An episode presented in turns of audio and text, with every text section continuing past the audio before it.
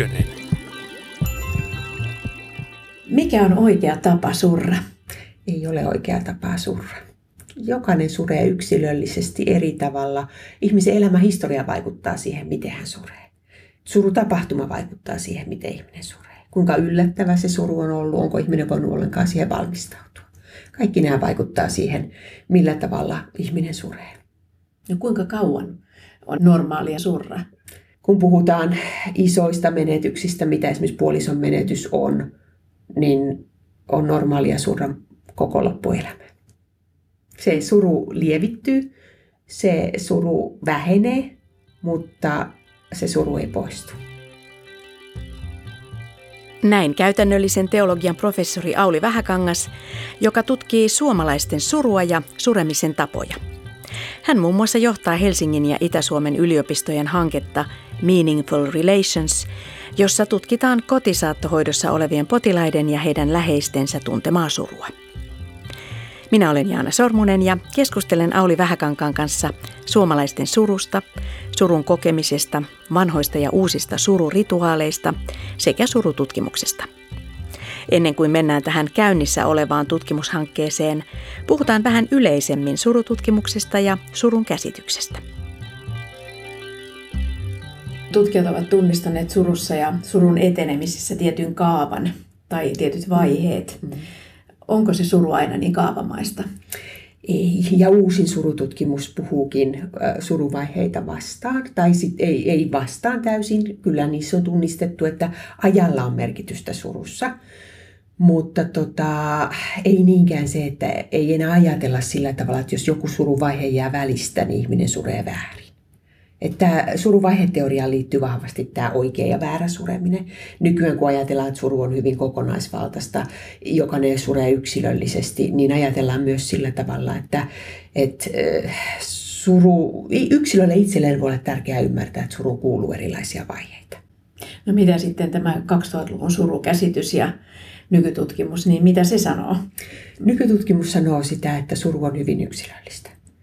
Ja suru ei ole sairaus.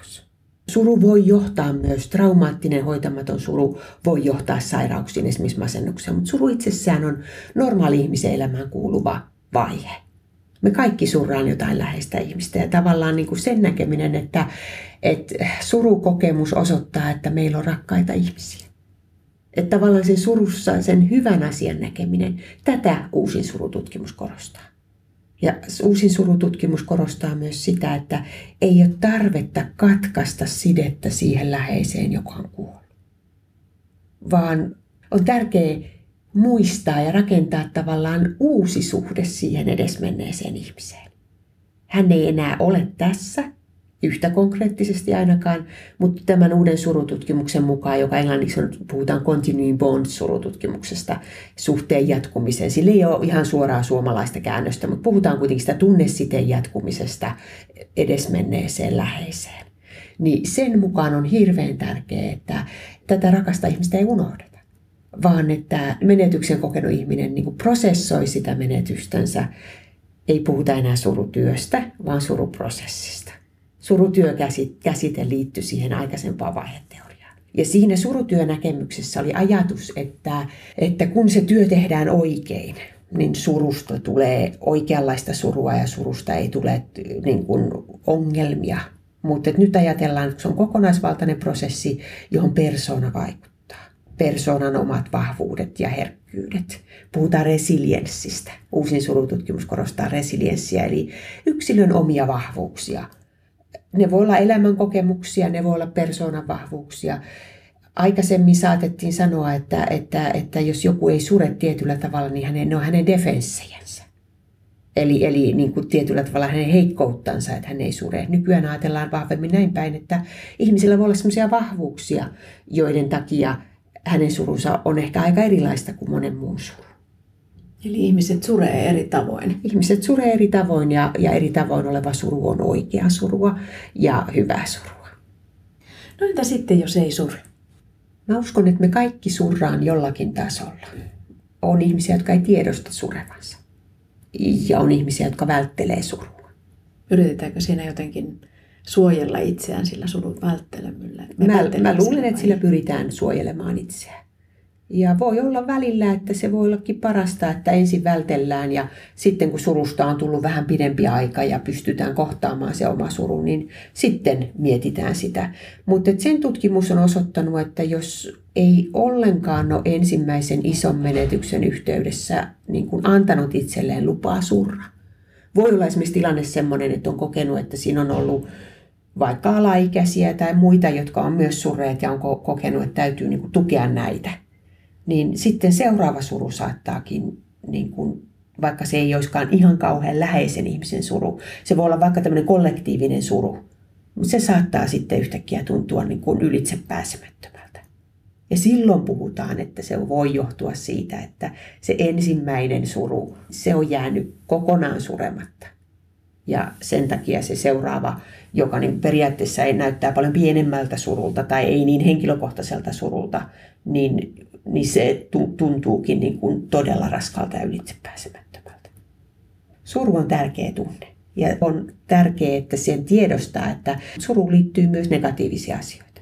Suru liittyy vihaa, pettymystä, jättämisen oloja. Ja nämäkin on tärkeää tiedostaa ja tunnistaa.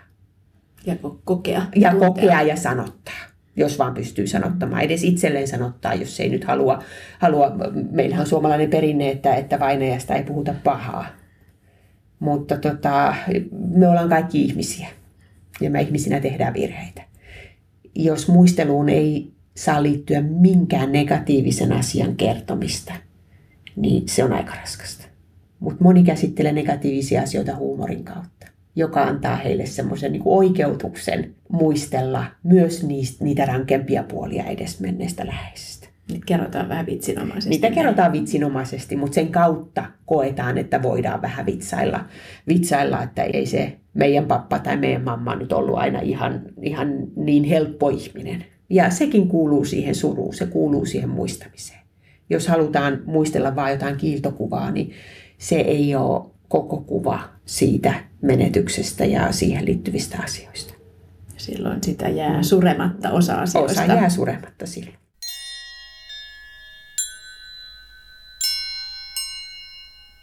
Sanoit siitä, mm. että siinä rakennetaan suremisessa jonkinlainen uusi suhde mm. siihen henkilöön, niin kuoleman jälkeen se suhde jatkuu, mutta erilaisena. Suhde jatkuu ja erilaisena ja aika monella itse olen haastatellut ikääntyviä leskiä heidän kokemuksestaan puolison poismenon jälkeen. Ja heillä aika monella oli tämmöisiä läsnäolon kokemuksia, jotka oli heille hyvin lohduttavia ja hyvin tämmöisiä konkreettisia.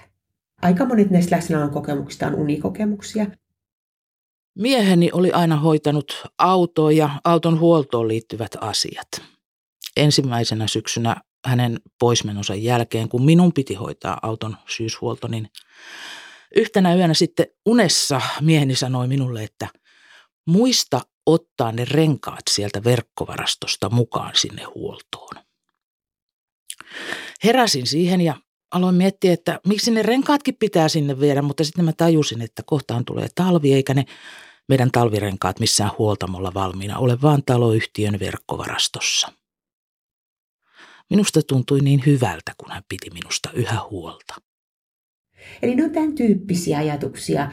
Ne voi tulla unissa, ne voi tulla valveilla, mutta ihmisillä on semmoinen olo, että siinä on niin semmoinen turvallinen olo, että se läheinen ihminen pitää minusta vielä huolta. Antaa ohjeita. Antaa ohjeita, että miten viedä autoa huoltoon. Ja näiden ohjeiden kautta niin kuin sureva leski pärjää siinä uudessa elämäntilanteessa, jossa hänen täytyy hoitaa monenlaisia käytännön asioita kutsuit näitä läsnäolokokemuksiksi mm. ja ilmeisesti myös vainajakokemuksiksi kutsutaan. Näitä kutsutaan molemmilla näillä nimillä, kyllä. Eikö se ole tavallaan niin kuin vaarallista, että antautuu tällaisten illuusioiden valtaan tai mm. harhakuvien valtaan? Mm. Nykyinen surututkimus näkee, että ne on vahvuutta. Aikaisemmin, kun lähdettiin näitä tutkimaan 70-luvulla, esimerkiksi Yhdysvalloissa puhuttiin hallusinaatioista. Puhuttiin ihan selkeästi sillä, sillä ajatuksella, että tämä on niin kuin sairaan mieleen tuottamaa tuottamaan tämmöistä niin kuin kieroutunutta näkemystä. Nykyään ymmärretään, että se on ihan normaali surevan ihmisen tapa niin kuin olla yhteydessä siihen läheiseen ihmiseen ja käydä läpi niin kuin tavallaan sitä prosessia, miettiä, että kuka minä olen vaikkapa pitkän liiton jälkeen yksin ollessani. Et erityisen yleisiä nämä näyttäisi olevan naisleskillä, mutta se ei ole mikään pelkästään naisten tapa surra myös miesleskillä ja mies, miehillä muussakin menetyksen tilanteessa kuin leskeksi jäämisessä, niin on, on tapana kokea tämmöisiä läsnäolon kokemuksia. Ja ne tuntuu olevan paljon yleisempiä, kun niistä yleensä puhutaan. Et meidänkin haastatteluissa niin joku sanoo, että, no, että haluatko kuulla kummituksista. Eli, eli niin kuin he, he itse niin kuin jotenkin koki, että tämä on asia, joka on vähän hassu. Ja haluaako tutkija nyt ihan oikeasti kuulla näistä. Niin, että niitä pidetään vähän niin kuin piilossa. Senkin, niitä vähän että... pidetään piilossa, että ei välttämättä kerrota kaikista unista tai kaikista semmoisista niin kuin välähdyksistä siitä, että toinen on kor... Läsnäolon kokemusta voi olla myös semmoisia ihan niin kuin fyysisen läsnäolon tuntemuksia nukutaan vaikka yhä vielä siinä samassa parisängyssä, missä, missä oli nukuttu monta kymmentä vuotta vierekkäin ja, ja, ja nukkumaan mennessä tulee sellainen olo, että kyllä se toinen on siinä vierellä, vaikka hän ei näykään. Että semmoisia ihan konkreettisia fyysisiä läsnäolon tunteita ja nämä tuntuu olevan leskille hyvin tärkeitä.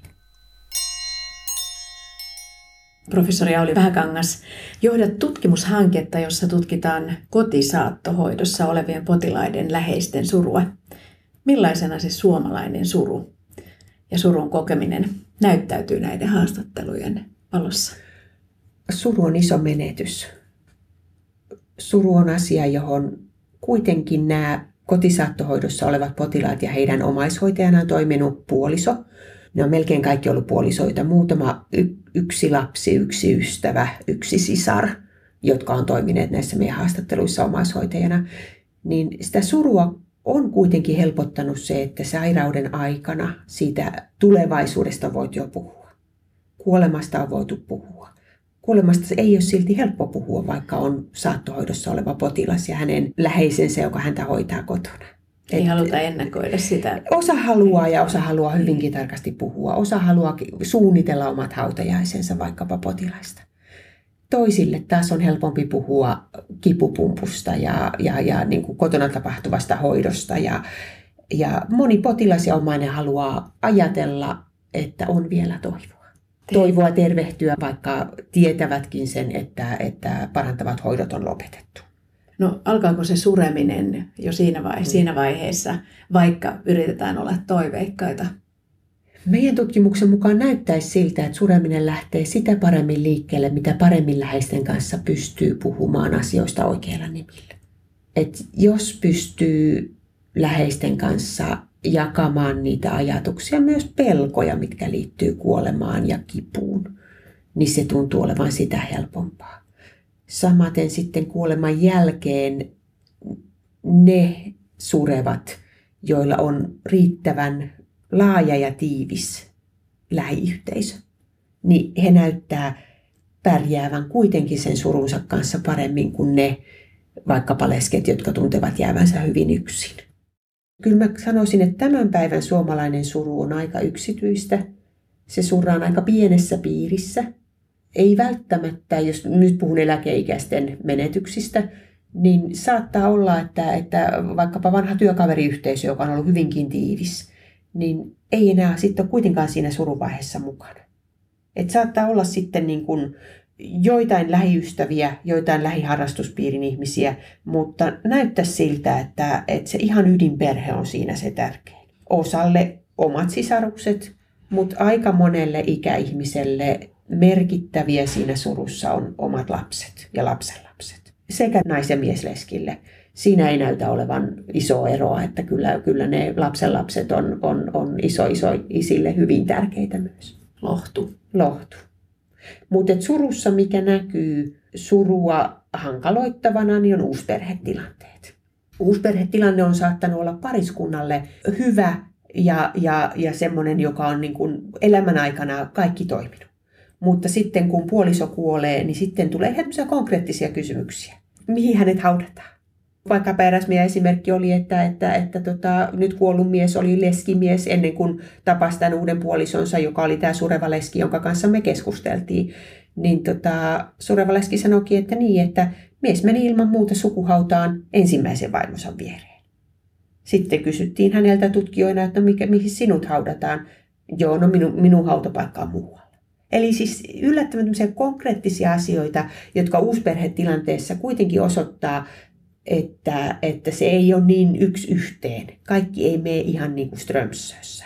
Ja myös jotkut uusperhetilanteen kivut saattaa nousta siellä sitten niin kuin surevien läheisten keskinäiset välit saattaa, saattaa niin kuin olla välillä ongelmallisia kuoleman jälkeen. Samaten meidän haastateltavien joukossa on tullut ilmi, että lapsettomuus ja lapsettomuuden kipu on puolison menetyksen yhteydessä tulee uudestaan ilmi.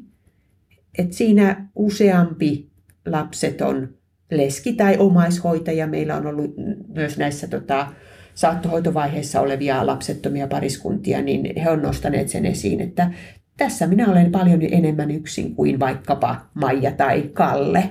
On nostaneet esimerkkejä lähipiiristänsä ihmisistä, joita he näkevät, että lapset auttaa potilahoidossa kotona tai lapset auttaa surun hetkellä. Ja he sanoo, että minulla ei ole lapsia. Nyt minä olen yksin. Eli heillä on semmoinen kaksinkertainen suru. Heillä on tavallaan se kaksinkertainen suru. Iloisen, onnellisen avioliiton jälkeen niin kuin tavallaan kuitenkin nousee se kipeys siitä, että ei ole sitä seuraavaa sukupolvea. Tukemassa, auttamassa, jakamassa surua. Joko lapsettomuus tai sitten se, että suhde lapsiin ei ole kovinkaan hyvä. Meidän tutkimushankkeen nimi on Meaningful Relations, että me olemme kiinnostuneita olleet juuri niistä merkityksellisistä ihmissuhteista sekä sen saattohoitoprosessin aikana että sitten, sitten menetyksen jälkeen.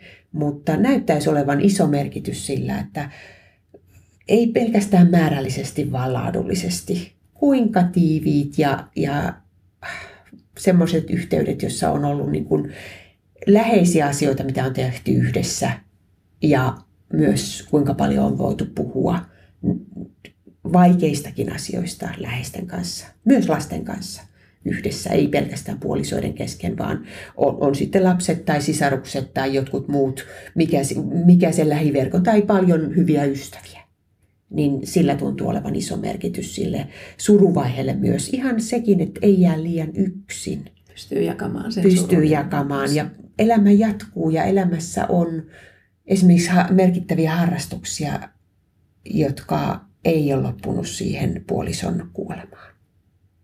Mahdollisesti niin, yhteisiä harrastuksia. Mahdollisesti ollut yhteisiä harrastuksia, mutta kuitenkin niitä on voinut jatkaa myös me olimme vaimon kanssa oikein liikunnallinen pariskunta. Kävimme Lapissa hiihtämässä ja kaikenlaisilla muillakin urheilureissuilla ja muutenkin kuntoilimme yhdessä. Ei minä kyllä olisi millään selvinnyt hänen menetyksestään, jos en olisi jatkanut kuntosalilla käymistä. Se on se sama kuntosali, missä me kävimme yhdessä. Ja siellä on myös minun muu verkostoni. Siellä minä käyn lähes päivittäin ja se Liikunta pitää minut kunnossa sekä fyysisesti että psyykkisesti. Monethan sitten jättää ne yhteiset mm.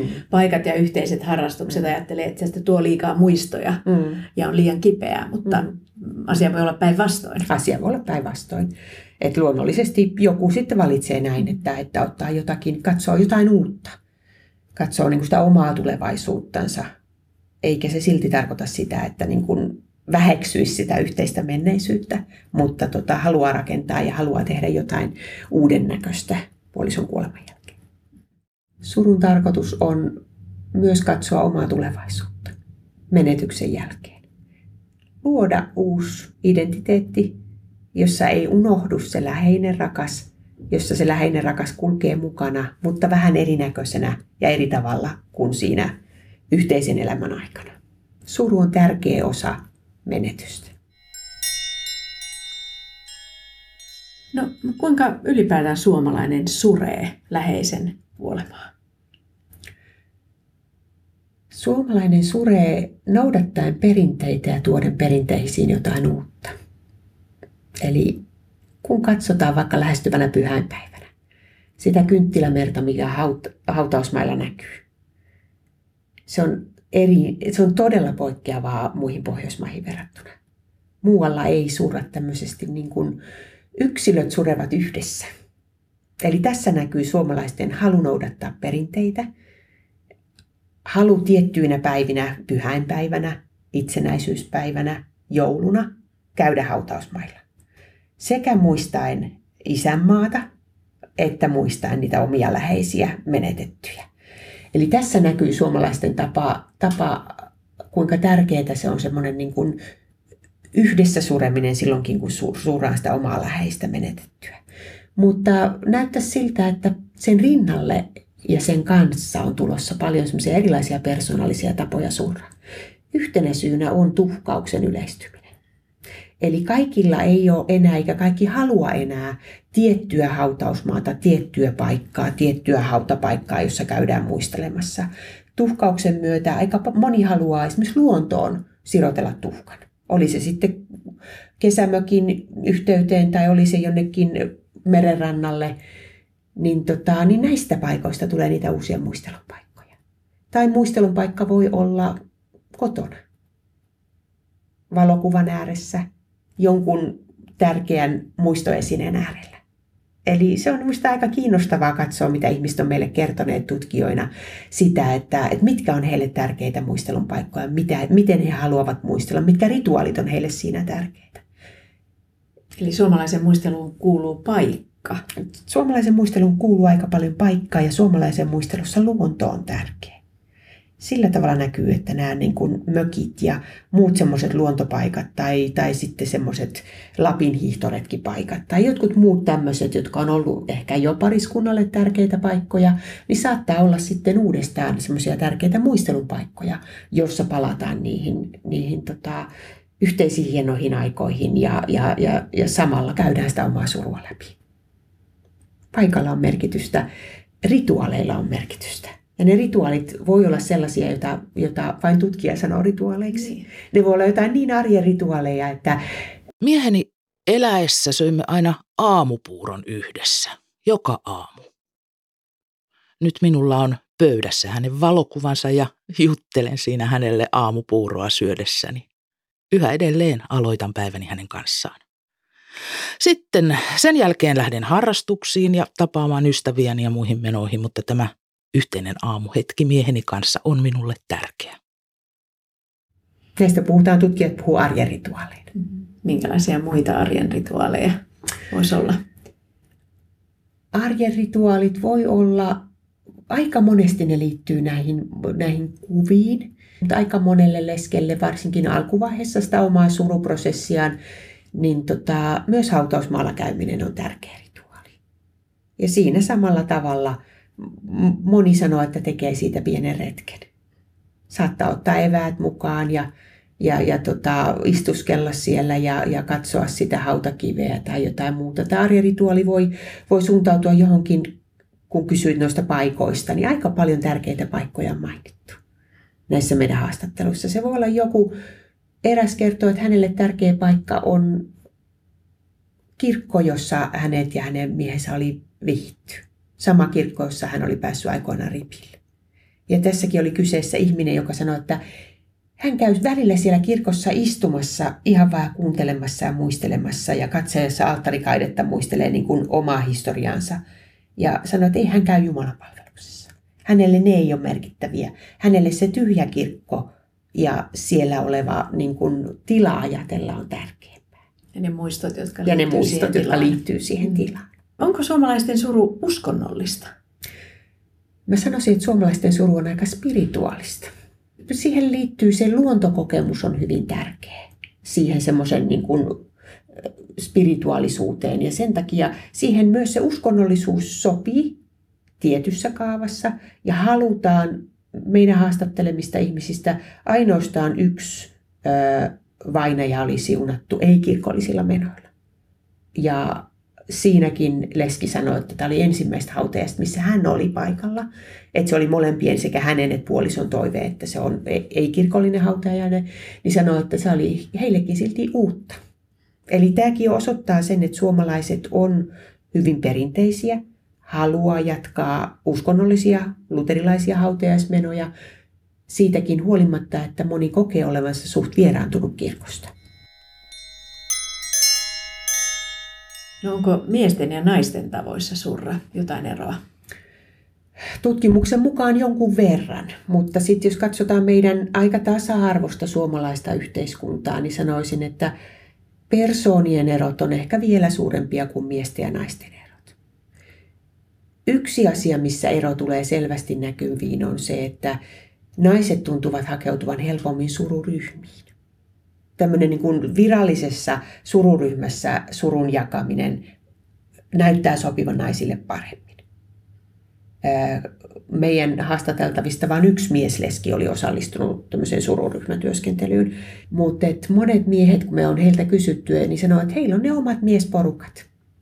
He käytyy tuon porukan kanssa, monella on tämmöisiä lounasporukoita oli ne sitten viikoittaisia tai jollain on, jotkut on kertonut, että heillä on kerran kuussa jotain vanhoja työporukoita tai harrastusporukoita. Et ehkä tämmöistä pientä eroa voi naisen ja miehen välillä nähdä. Meitä on vanha ystäväporukka, mutta meistä on tullut vähän semmoinen sururyhmä, kun puolet on jäänyt meistäkin jo leskeksi. Siinä me saadaan vertaistukea toisiltamme ja minulle se ainakin on luontevampaa kuin mennä ihan vieraiden ihmisten kanssa puhumaan surusta meidän haastattelevien miesten kesken on ollut hirveän iso ero heidän niin kuin, halussaan ja tavassaan niin kuin sanallisesti prosessoida. Osa miehistä vahvemmin sanoo, että no heille se halonhakkuu mökillä on tärkeää surutyötä. Mutta sitten taas vastapainona on ollut naisia, jotka on sanonut, että ei he missään nimessä haluaisi niin kuin keskustella jakaa. Että useampi nainen on sanonut esimerkiksi, että heille on hyvin tärkeää surussa, että he saa auttaa muita useampi kertoo sitä, että he on, niin kuin aktiivisesti ovat vapaaehtoistyössä mukana, erityyppisissä vapaaehtoistöissä. Ja se on heille tärkeä tapa niin kuin myös käydä sitä omaa suruansa läpi sillä mielellä, että he kokee, että he voi antaa sitä aikaansa muille. Mutta aika jännittävää, että he ovat antaneet jo aikaansa sille puolisolleen ja, ja he eivät vieläkään halua omaa aikaa. Hmm. Tuntuu siltä, että he kokee sen vapaaehtoistyön omana aikana. Hmm. Että se on heille, että he, he ei ajattele sillä tavalla, että se on heiltä itseltään pois, vaan että he kokee, että samalla kun he antaa aikansa jonkun kahvilan pyörittämiseen, tai on ollut erilaisia esimerkkejä, missä, he on, missä eri järjestöissä ja muualla he on toimineet, niin, niin he mieltää, että, että ne verkostot, sieltä tulevat verkostot on heille myös tärkeitä, pitää heidät poissa liiasta yksinäisyydestä. Hyvin moni puhuu myös surun kipeydestä. Nyt olen puhunut näistä niin kuin, tavallaan, mistä he saa voimaa, mutta moni myös sanoo sen, että, että tota, aamulla täytyy lähteä kotoa pois. Et muuten se niin kun suru tulee liian kovaksi ja muuten ei jaksa tehdä mitään. Et hyvin moni sanoo, että päivän rutiinit on, ja moni, monelle niin kun se on tärkeää, että he käy lounaalla muualla kuin kotona. Et sitten se rauhallinen ilta kotona, kun he palaa, niin sen jaksaa paremmin, kun on, on ollut ihmisiä ja on ollut yhteyksiä, miss, missä on liikkuneet. Muutama näistä tota, eläkeikäisistä leskistä on sanonut, että heille tärkeä kanava on myös niin kuin sosiaalinen media jolloin se on läsnä heillä myös niin kuin siinä niin kuin kotioloissa, mutta pääsääntöisesti ihmiset on puhuneet niin kuin fyysisestä kontakteista, kotoa pois lähtemisestä ja, ja sitten niin kuin harrastuksen kautta tulevista. Oli se harrastus sitten vapaaehtoistyö tai, tai joku ihan täysin itseä varten oleva harrastus, harrastus, niin sitä kautta he on saaneet niin kuin uusia ajatuksia ja, ja, ja tota, muutakin ajateltavaa kuin se suru. Osa meidän haastatelluista modernit eläkeläiset, niin heillä on Spotify-soittolistat. Jaha. Eli he soittaa sitä listaa, niitä musiikkikappaleita, jotka oli ollut tärkeitä, joita he olivat yhdessä kuunnellut puolison kanssa. Ja nyt siellä on sitten omassa puhelimessa se soittolista, joka muistuttaa, ja eräskin miesleski puhuu sitä, että hän laittaa sen Spotifyn soimaan, ottaa lasi viiniä, istahtaa alas, kuuntelee niistä musiikkia ja sanoo, että siinä hän itkee ja suree. Se on hänen tapansa. Lasi viiniä, musiikki ja muistot puolisosta. Se on tärkeä tapa hänelle surra. Tiedeykkösessä tutkitaan tällä kertaa suomalaisten surua, suremista ja suremisen rituaaleja. Tutkimusperinteessä, jota kutsutaan suhteen jatkumisen surututkimukseksi, korostuvat juuri erilaiset persoonalliset muistelun rituaalit. Mutta kuinka sureminen on muuttunut viime vuosikymmenten saatossa vai onko se muuttunut? professori Auli Vähäkangas. Kyllä siinä näkyy selkeää muutosta. Yksi muutos on tapahtui siinä vaiheessa, kun kuolema siirtyi paljolti laitoksiin. Eli siinä vaiheessa niin kun kuoleman ja kuolleen näkeminen oli epätavallisempaa. Ja samalla tavalla kuin silloin, kun ollaan oltu pienemmissä kylissä, kyläyhteisöissä, niin se on ollut koko yhteisö, joka on kantanut sairasta, on ollut kuoleman hetkellä läsnä ja on ollut, ollut hautajaisissa läsnä. Et surun lähipiiri on pienentynyt ja tullut paljon yksityisemmäksi.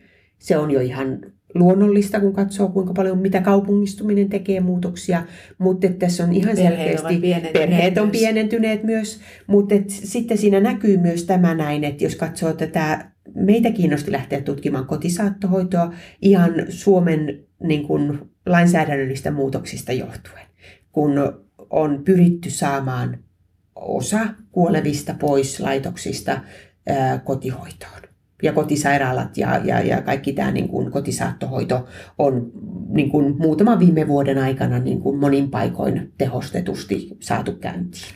Et on ollut mahdollista sairastaa hyvinkin heikon ihmisen kotona.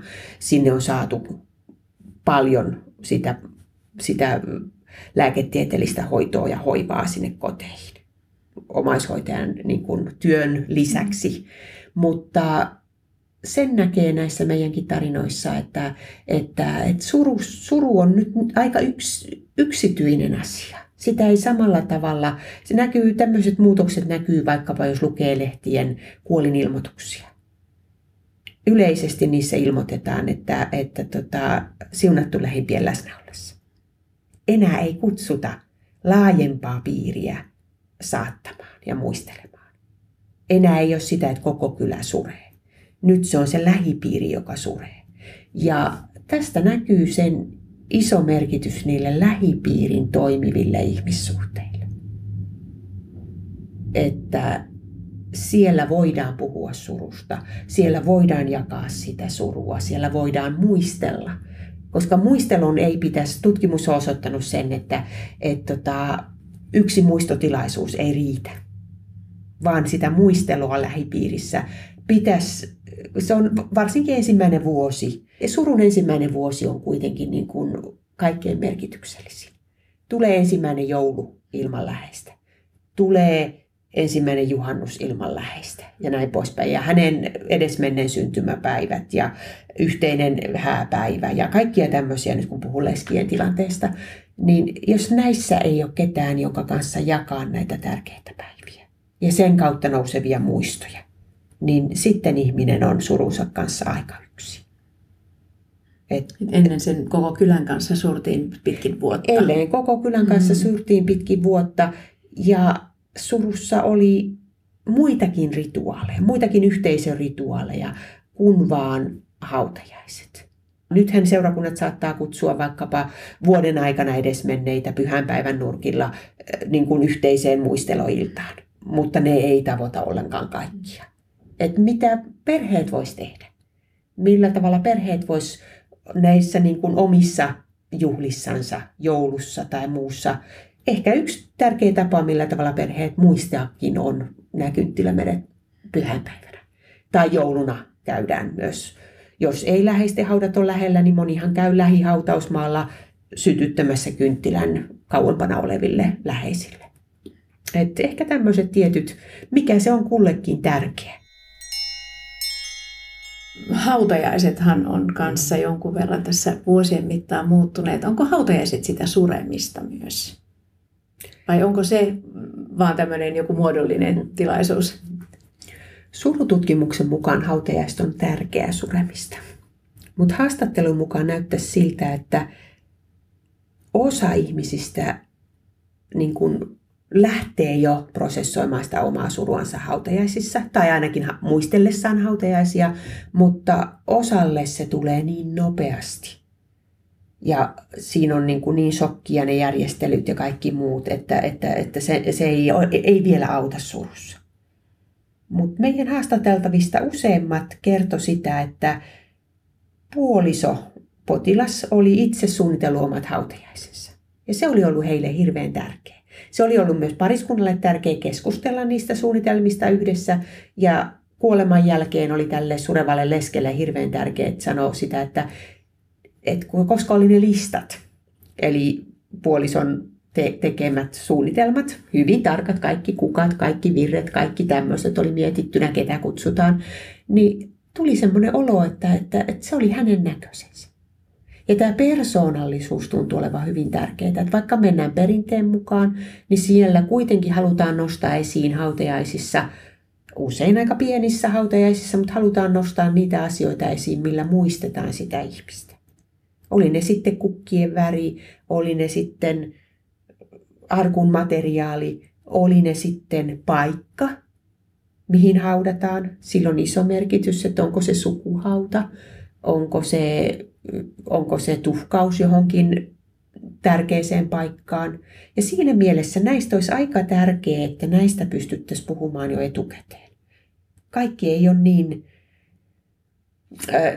sairastaessansa ehkä niin vahvoja, että he tekevät ne listat. He, he kertoo suunnitelmansa hyvin vahvasti lähipiirille, mutta tota, moni tämän, muukin ihminen, jos häneltä kysyttäisiin potilas sairastaessansa, niin saattaisi mielellään kertoa. Ihan taas juridisesti puhutaan hautatahdosta, ei puhuta pelkästään hoitotahdosta, josta puhutaan paljon enemmän. Mutta juridinen käsite on olemassa myös hautatahto. Eli sen yksilön toiveet, mitä hän toivoo, mihin hän haluaa tulla haudatuksi, millä tavalla hän haluaa tulla haudatuksi. Kaikki nämä asiat olisi niin kuin, meillä on hankkeessa ollut mukana, mukana juristeja ja on ollut hirveän hienoa teologina nähdä myös sitä, niin kuin, että mitä kaikkea näihin asioihin, mitä minä teologina katson vähän eri näkökulmasta, mitä juridiikka tuo niihin niin kuin mahdollisuuksia sairauden, surun lä, niin kuin prosessissa tuoda esiin yksilön toiveet ja kirjata ne esiin. Juridiikka ehkä siinä mielessä mm. tulee tähän myös avuksi, mm. että voi haluta, että tulee haudatuksi jonnekin, mutta se ei ole lainmukaista, koska Kyllä. lakikin määrittelee. Laki määrittelee ja lakihan ja... määrittelee, määrittelee Suomessa hyvin tarkasti vaikka tuhkauksen, että tuhka täytyy sirotella yhteen paikkaan. Siitä meidän haastateltavat myös puhuvat, että kun heillä oli kaksi paikkaa mielessä, he olisivat halunneet tuhkan sirotella, että heistä olisi ollut ihana laittaa puolet vaikka kirkkomaahan ja puolet sitten vaikka mökille.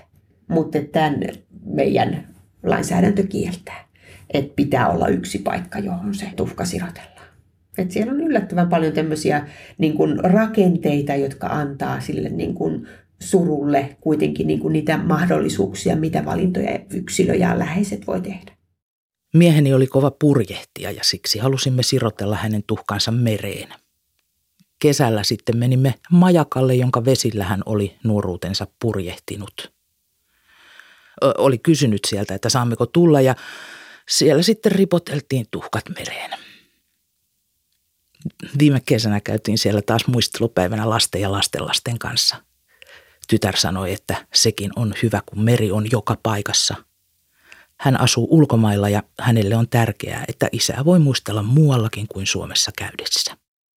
Eräs tärkeä muutos näyttäisi olevan suremisessa se, että kun hautajaiset on tullut pienemmiksi, niin myös se, että hautajaisiin ei koko perhe aina lähde. Et erityisesti näyttäisi siltä, että lapset on ne, jota ajatellaan, että ihan läheiset, että, että lapsen lapset kyllä yleensä on hautajaissa mukana, mutta tota, tai kuolleen lapset, mutta että yhtään kauempaa sukua olevat lapset, niin usein ajatellaan, että lapselle menetys on niin kuitenkin, tai hautajaiset on niin synkkä tilaisuus, että ei haluta viedä lapsia sinne mukaan. Ja minusta tutkijana tämä osoittaa sen, että me ei anneta lapselle mahdollisuutta surra. Ei anneta lapselle mahdollisuutta se rituaalin tuomaa niin kuin prosessointia muistojen jakaminen hautajaisten jälkeen, niin se on tärkeä suruprosessin käynnistämisen paikka. Ja jos lapset ei ole siellä, ne ei kuule sitä niin kuin jatkumoa, mikä on suvussa ollut, niin me työnnetään lapset surun ulkopuolelle. Ja lapset ei välttämättä edes ymmärrä, minkä takia se vanhempi suree. Niin, lapset ei ymmärrä sitä eikä tiedä siihen liittyviä asioita.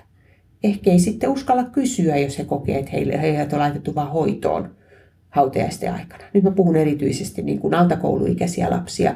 Niin, koska lapset itsekin voi kohdata sitä surua. Heidän mm. leikkikaveri voi menehtyä onnettomuudessa tai sairauteen. Kyllä.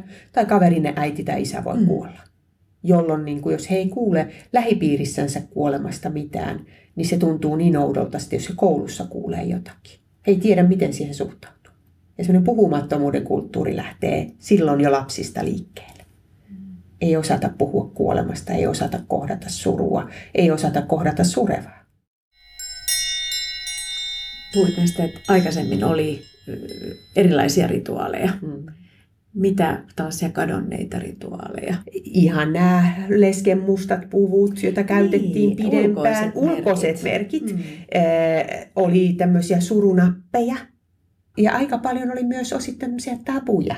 Että ajateltiin, että sen jälkeen kun on, on kuolema ollut talossa, niin, niin tota, ei ole hyvä tehdä sitä tai tätä. Tämän tyyppisiä meillä ei enää ole ei meidän helppo ottaa suru, suru, mustaa surupukeutumista käyttöömme tai surunappeja, mutta voisi olla aika tärkeää, että esimerkiksi naapurit tietäisi.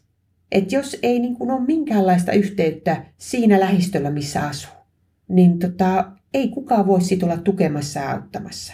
Et, et, et siinä mielessä, että jonkunlainen Olisiko joku tämmöinen surukranssi, minkä voisi laittaa oveen? oveen. Joku, joku, tai... joku uusi symboli, joka auttaisi niin kuin sen jakamisessa silloin, jos ei itse jaksa kertoa, että, mm. että minulla on surua. No kun puhuit näistä surunapeista ja mm. mustista vaatteista, onko tällaisia ulkoisia merkkejä, mitä olisi tullut näiden tilalle? Ei, mutta mä ajattelen, että Facebook on yksi, jossa monet äh, niin kuin seniorit ovat myös, niin näyttäisi olevan semmoinen niin kuin meidänkin haastateltavista ihmisistä monet sanoo, että, että he sulki sen ää, edesmenneen ihmisen Facebookin, mutta he laittoi sinne semmoisen niin muistotekstin ja kertovat, että hän on nyt kuollut ja tämä suljetaan. Se näyttäisi olevan uusi kanava ilmoittaa laajemmalle piirille poismenosta. Ja sehän voisi olla aika jännä, jos sitä kautta olisi mahdollista myös jollakin tavalla kanavoida tätä niin kuin surua ja, ja, ja siitä, siitä kertomista. Mm, niin monethan mm. kyllä esimerkiksi vanhempiensa mm. poismenon ilmoittaa omalla Facebook-sivullaan. Kyllä, ja, kyllä. ja linkitetään ehkä kuvia. Niin, Et siitä on tullut kuvia. kuitenkin semmoinen niin kuin suremisen tila. Mm. Ja ehkä myös jonkunlainen kuolinen ilmoituksen, lehden kuolinilmoituksen korvaaja, koska kaikille ei enää tule lehtiä. Joo, joo. Ja se on persoonallisempi tapa. Mm. Et lehden kuolin ilmoitus, siellähän se, mikä tekee sen persoonalliseksi, on se värssy tai millä nyt sanoo niin, teksti, minkä Kyllä. sinne valitsee, niin tota, jotka on hyvin erityyppisiä, voi olla persoonallisia, mutta siinä on niin kuin aika vähän sitä pelivaraa. Että jos miettii taas Facebookia ja kuvia ja muuta tämmöisiä niin kuin mahdollisuuksia niin kuin laittaa sinne ja käydä keskustelua myös. Mm. Eli ajatellen niin kuin surua, niin se ajatus, että siinä on vastavuoroisuutta, niin se on minusta aika kiinnostava. Sitten puhuit tuosta kollektiivisesta surusta. Sehän on myös semmoinen, mikä näkyy sosiaalisessa mediassa aika kyllä, paljon. Kyllä. Ja, ja tämä kollektiivinen suru usein liittyy sitten johonkin isompaan katastrofiin. Meillä oli Taimaan tsunami, joka oli varmaan ehkä ensimmäinen tämmöinen sosiaalisen median kollektiivinen kyllä. surutapahtuma. Tämä on jotain sellaista uutta mm. myös. Se on selvästi uutta ja siihenkin liittyy myös tämä kynttilämeret. Eli, eli sosiaalinen media liittyy, mutta siihen liittyy myös selvästi tämmöinen, että halutaan mennä johonkin paikkaan. Eli näyttäisi olevan hyvin tärkeää tämä Facebook, eli sitä kautta niin kuin viestittäminen, linkittäminen ja sitten muuta, muuta niin kuin muistelun tekstiä. Ja sitten toisaalta näyttäisi olevan, olevan vahvasti tämä niin kuin toinen tilanne, että sosiaalisen median lisäksi halutaan käydä tapahtumapaikalla ja siellä sitten niin kuin ehkä kannustaa niitä, jotka on läheisensä, tavallaan osoittaa heille osanottoa sillä paikalle menemisellä. Onko tässä kynttilän vienti jonkunlainen suomalainen ilmiö? Mä luulen, että se on meille aika tärkeä. Sehän on tärkeä kristillinen symboli valosta, toivosta, tulevaisuudesta, mutta monikaan ei välttämättä sitä ajattele sillä tavalla. Mutta tota, moni meidänkin haastattelemista leskistä kertoo, että he polttaa esimerkiksi puolison kuvan äärellä kotona kynttilää. Että kyllä se kynttilä tuntuu olevan niin kuin tärkeä muistelon väline, oli se sitten haudalla, oli se sitten kotona, oli se sitten jossain muualla.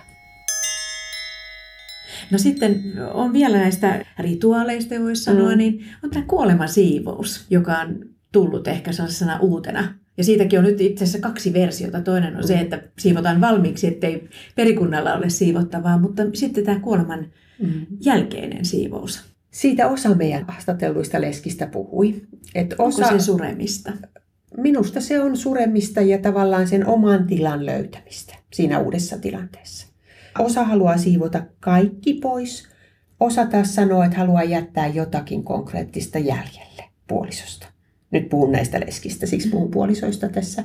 Niin tota, se on taas, osoittaa minusta kuinka persoonallista suru on ja kuinka kokonaisvaltaista se suru on. Ja surua usein tehdään konkreettisten asioiden kanssa. Ihan alkuun on ne kaikki perunkirjoitukset ja kaikki semmoiset, joita niin kuin tulee tehdä jo lakisääteiset tehtävät ja tilien lopetukset ja kaikki tämmöiset näin. Mutta sitten kun ne on tehty, niin sen jälkeen jää aikaa. Niin sitten moni haluaa lähteä niin kuin karsimaan tavaroita pois tai, tai tota, osa haluaa jättää asiat pysyvään, osa taas sanoo, että enhän minä enää halunnut siinä parisängyssä nukkua, että tota, eihän minä yksi ihminen sitä enää tarvitse. Kävin ostamassa uuden sängyn. Se voi olla jotain tämmöistä konkreettista. Ja mä uskon, että kuolemasiivousta on aina tehty, mutta nyt siitä puhutaan tämmöisellä nimellä. Tässä Tiedeykkösessä on puhuttu suomalaisten kokemasta surusta ja surututkimuksesta. Minä olen Jaana Sormunen ja vieraana minulla oli käytännöllisen teologian professori Auli Vähäkangas Helsingin yliopistosta. Palataan lopuksi vielä tuohon kollektiiviseen suruun ja nopeasti yleistyneeseen somesuruilmiöön. Mitä tutkija sanoo julkisuuden henkilön kuolemaa seuraavasta, joskus hyvinkin massiivisesta kollektiivisesta surusta sosiaalisessa mediassa? Onko se oikeaa surua vai mitä sillä ilmennetään? Kyllä mä ajattelen, että se on oikea surua, mutta mä ajattelen, että onko sen kautta mahdollista käydä myös niitä omia yksityisiä menetyksiä helpommin läpi.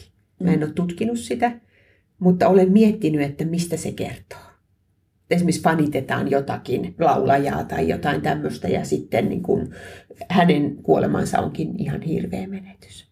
Mutta ehkä se on helpompi sanottaa vaikkapa sosiaalisessa mediassa kuin se, että, että nyt mun kummitäti kuoli ja se on mulle iso menetys. Vai onko sosiaalinen media vain niin helpottanut sitä surun ilmaisua niin, että on jotenkin helppo kirjoittaa sinne ripi mm. ja, ja tavallaan olla mukana siinä aallossa. Mm.